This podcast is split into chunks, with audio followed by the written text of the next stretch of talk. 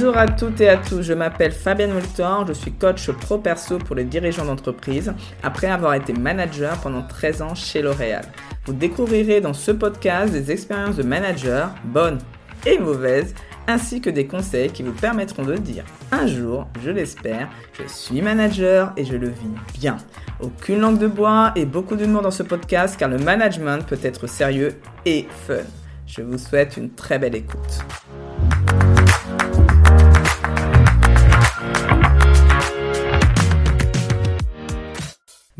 Bonjour à toutes et à tous, j'espère que vous allez bien.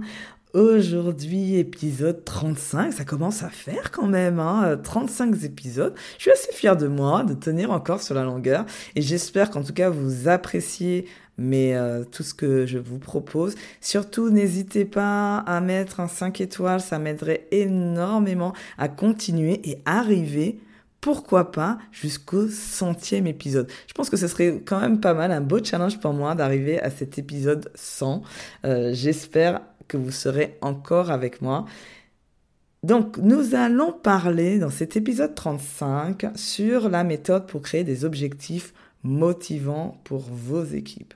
Donc ça, c'était un sujet qui était quand même pas facile. Je me rappelle très bien quand j'étais euh, manager d'équipe parce que euh, entre euh, ben, les, les, objectifs financiers, les objectifs de stratégiques, et puis le, concret, voilà, l'opérationnel, euh, comment je, je, transforme ça en objectif qui soit suffisamment motivant pour mes équipes. Et je me suis dit, tiens, ce serait intéressant de partager comment moi je faisais et surtout comment j'accompagne mes clients à créer ces objectifs motivants pour leurs équipes.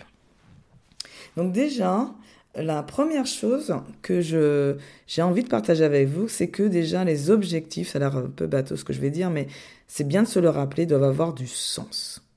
Donc en fait, il faut que ces objectifs soient reliés à un pourquoi de l'entreprise. C'est pas simplement euh, de, de pouvoir faire simplement des tâches opérationnelles, ça on en parlera après. C'est surtout que l'objectif doit être entre guillemets comme si la personne se dit l'objectif est plus grand que moi. C'est-à-dire que la tâche que je fais à l'instant T permet, contribue à ce que l'entreprise atteigne tatati. Par exemple, il y avait Camille Junot qui a dit ça dans, un, dans, une, dans son interview, que je trouvais ça super intéressant, c'est-à-dire que même quelqu'un qui répondait à ses mails, euh, savait, et qui passait par exemple une heure à passer sur ses mails, savait pourquoi et à quel point c'était important qu'il réponde à ses mails. Ça pouvait être parce que ça c'était pour être le meilleur des meilleurs euh, euh, sur la satisfaction client, c'était pour pouvoir se dire que voilà, se démarquer de la concurrence, se différencier, peu importe, en tout cas, il y avait dans la conscience de la personne qui réalisait cette tâche, qui est somme toute pas non plus euh, super fun tous les jours, eh ben, elle savait le pourquoi. Donc c'est comme l'histoire, vous savez, des trois tailleurs de pierre. Le, c'est bon, il y a, des tailleurs, voilà, un nouvel arrivant arrive à Paris, il entend euh, un bruit et quelqu'un qui frappe sans arrêt sur une euh, sur une pierre. Et donc il se dirige vers le premier qui travaille euh, sur ce morceau de pierre à l'aide d'un outil et lui demande qu'est-ce que euh, qu'est-ce que vous faites? Et il lui répond je suis un tailleur de pierre, tu le vois bien, ce que je fais, je taille des pierres. Voilà, donc effectivement, ça fait pas beaucoup rêver de manière un petit peu agressive, il dit tout ça. Il envoie un second qui occupe exactement la même tâche et lui pose la même question. Et celui répond plutôt aimablement cette fois-ci, je taille la pierre angulaire d'une arche de voûte. Donc déjà, on, sent, on se sent utile, on sait pourquoi on le fait. Mais ce qui était intéressant, c'est surtout la manière que le troisième répondit à cette personne-là.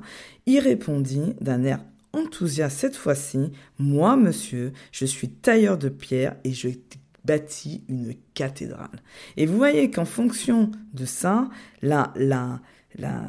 l'engouement, l'enthousiasme n'est tout à fait pas le même quand on sait pourquoi on, euh, on, fait, euh, on a cet objectif et un objectif qui est ce que j'appelle plus grand que nous. Donc ça, c'est déjà un prérequis, déjà au départ, c'est toujours de relier les objectifs un pourquoi et de donner du sens.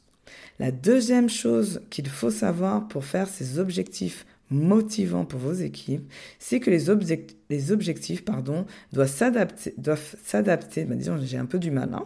on va y arriver, euh, doivent s'adapter aux ambitions du collaborateur et au développement des compétences et moi je suis plutôt, plutôt favorable aussi plutôt aux compétences mais qui sont les forces. Parce que quitte à mettre de l'énergie, moi, je préfère mettre de l'énergie sur les forces et de voir comment créer justement euh, une équipe performante avec d'autres personnes qui soient meilleures sur les points d'amélioration de chacun. En quelque part, que mes points d'amélioration soient compensés par les forces d'un autre collaborateur.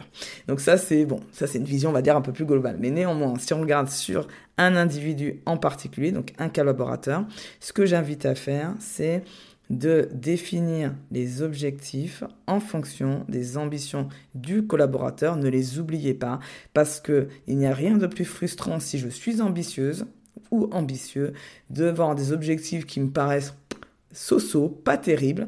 Et donc là, je me dis, ben, en fin de compte, je vais m'ennuyer, ça va pas être, ça va pas me mettre en joie, ça va pas me donner envie de me surpasser, et donc on peut euh, vraiment être déçu par rapport à ces objectifs. Et ça, je l'ai vu et surtout de nous permettre, euh, permettre aux salariés euh, de euh, développer leurs compétences et si possible leurs forces en priorité. Donc là maintenant qu'on a posé le décor en quelque part, nous allons rentrer dans le concret méthodologique. Alors j'en donne pas beaucoup en ce moment, mais quand même de temps en temps, il faut donner un outil qui permette concrètement de pouvoir rédiger ces fameux objectifs motivants. Moi, j'utilisais, et je, pour l'instant, bon, il y a d'autres méthodes, mais en tout cas, les objectifs SMART que je vais expliquer, c'est pour moi des objectifs qui nous permettent en fait de nous assurer que l'objectif est bien rédigé. Parce que vous devez clairement prendre du temps pour pouvoir créer les objectifs de vos collaborateurs. Soit vous avez un, collaborateur qui est débutant, et donc auquel cas c'est vous qui arrivez avec quelque chose de pré-mâché, on va dire, et on peut discuter de ces objectifs et les adapter, les euh, rendre plus explicites pour la personne en fonction de cette discussion. Ou vous pouvez arriver avec vraiment uniquement que des idées si la personne, le collaborateur est déjà bien expérimenté. Et à ce moment-là, vous les créez ensemble. Et tout ça autour d'une discussion. Donc là, si on commence à aller dans le concret, c'est-à-dire qu'on détaille ce que ça veut dire, toutes les lettres de ce fameux SMART, qui s'écrit S-M-A-R-T, donc SMART dans le sens euh, bien, élégant, voilà, ça veut dire que ces objectifs, ils sont en quelque part. Ils sont smart. Euh, donc euh, voilà, donc on, on, rentre. Le S, on commence par le S qui veut dire spécifique. Donc l'objectif spécifique signifie tout simplement qu'il doit être explicite et sans ambiguïté. Aucune interprétation possible. Il est précis. Et donc, on va, quand on va le lire, ça va être vraiment, on va se dire, ok, c'est clair, je sais de quoi ça parle, de le contexte, et ce que, ce qu'on attend de moi. Donc déjà, il doit être spécifique. La deuxième chose, c'est qu'il doit être mesurable. C'est le M. Mesurable, ça veut dire qu'il faut définir des indicateurs qui permettent objectivement de savoir si les objectifs sont atteints. Petite idée de question qu'on peut se poser pour savoir si on a bien fait cet indicateur, c'est comment la question que vous pouvez vous poser, c'est comment saurez-vous que vous avez atteint cet objectif ou ces objectifs Si vous n'êtes pas capable de savoir à la fin, un an après, comment vous allez le mesurer, comment vous allez le quantifier ou le qualifier, alors il faut encore travailler sur cette partie indicateur. Et je vais donner un exemple tout à l'heure, mais même si c'est quelque chose que vous avez, vous avez l'impression que vous pouvez, c'est plutôt du qualitatif et pas du quantitatif, vous pouvez quand même faire un indicateur qui soit mesurable. La troisième lettre qui est le A, c'est ambitieux. Donc n'oubliez pas, c'est comme ce que je vous ai dit tout à l'heure, de faire des objectifs qui soient à la hauteur des ambitions de votre collaborateur et ou sinon aussi de créer cette ambition. Nous avons tous un petit peu d'ambition, plus ou moins grande dans l'entreprise, mais si vous allez chercher sur les bons les bons territoires, vous pouvez être étonné de l'ambition de certains collaborateurs que vous pensiez ne pas être ambitieux. Vous pensez qu'ils n'étaient pas ambitieux, pardon.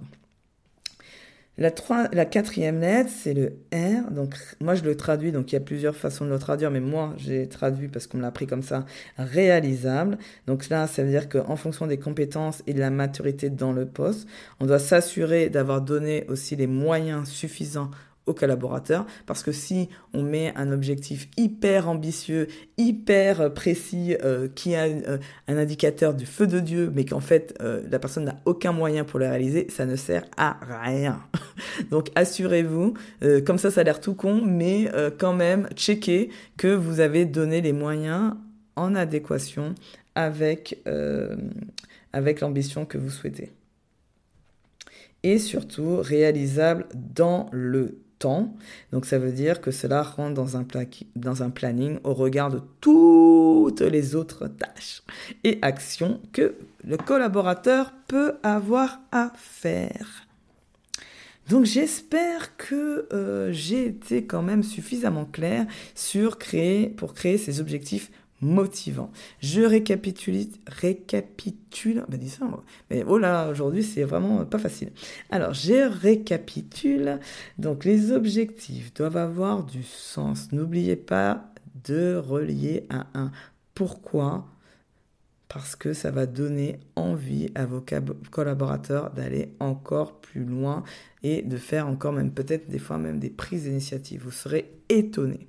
La deuxième chose, N'oubliez pas que les objectifs doivent s'adapter aux ambitions de collaborateurs et doivent permettre aussi de développer des compétences et si possible de se focaliser sur les forces. Et la dernière partie, c'est que ces objectifs soient smart. Tiens, je vais donner, parce que j'ai oublié de me donner mon petit exemple d'objectif, par exemple, un objectif qui serait, qu'on dirait de l'ordre de qualitatif, mais qu'on peut rendre quantitatif, c'est par exemple, je veux renforcer l'autonomie de mes équipes et donc par la même occasion, je vais euh, augmenter ma propre capacité, je me challenge aussi moi-même en tant que manager ou dirigeant sur ma propre capacité de délégation. On va se dire, ok, euh, renforcer l'autonomie de ces équipes, bah, comment je fais pour quantifier euh, cet aspect-là? Vous pouvez le faire réfléchissez qu'est-ce qui va faire, encore avec cette, avec cette question, comment saurez-vous que vous avez atteint vos objectifs? Donc par exemple, ça peut être ben, le nombre de prises d'initiative que mes collaborateurs ont pris, donc euh, mise en place de X projets sans, sans initiative ou intervention du dirigeant en novembre 2022 par exemple. Ça peut être euh, que vous pouvez le quantifier euh, très facile sur le gain de temps personnel. Ça veut dire que par exemple cela signifierait que vous serez en mesure de bloquer une demi-journée par semaine. Le jour où vous avez pu bloquer cette demi-journée justement pour la consacrer à la stratégie, cela signifiera clairement que vous avez renforcé l'autonomie de vos équipes et surtout votre propre capacité de délégation. Donc là, c'était vraiment l'exemple pour vous donner. Donc là, on retrouve le spécifique, le mesurable, l'ambitieux et surtout réalisable dans le temps. Je vous remercie encore une fois d'être là. Surtout, n'hésitez pas à me rejoindre sur LinkedIn euh, ou éventuellement sur Instagram pour pouvoir échanger et discuter à propos des épisodes de podcast. Je vous dis à très vite. Si cet épisode vous a plu, je vous remercie de me le faire savoir avec un 5 étoiles. Cela m'encouragera énormément. Je compte sur vous pour partager ce podcast à vos collègues, amis managers ou dirigeants d'entreprise. Dernier point, vous connaissez des dirigeants authentiques et bienveillants que vous aimeriez mettre en avant? Proposez-moi, s'il vous plaît, leur nom via mon site internet.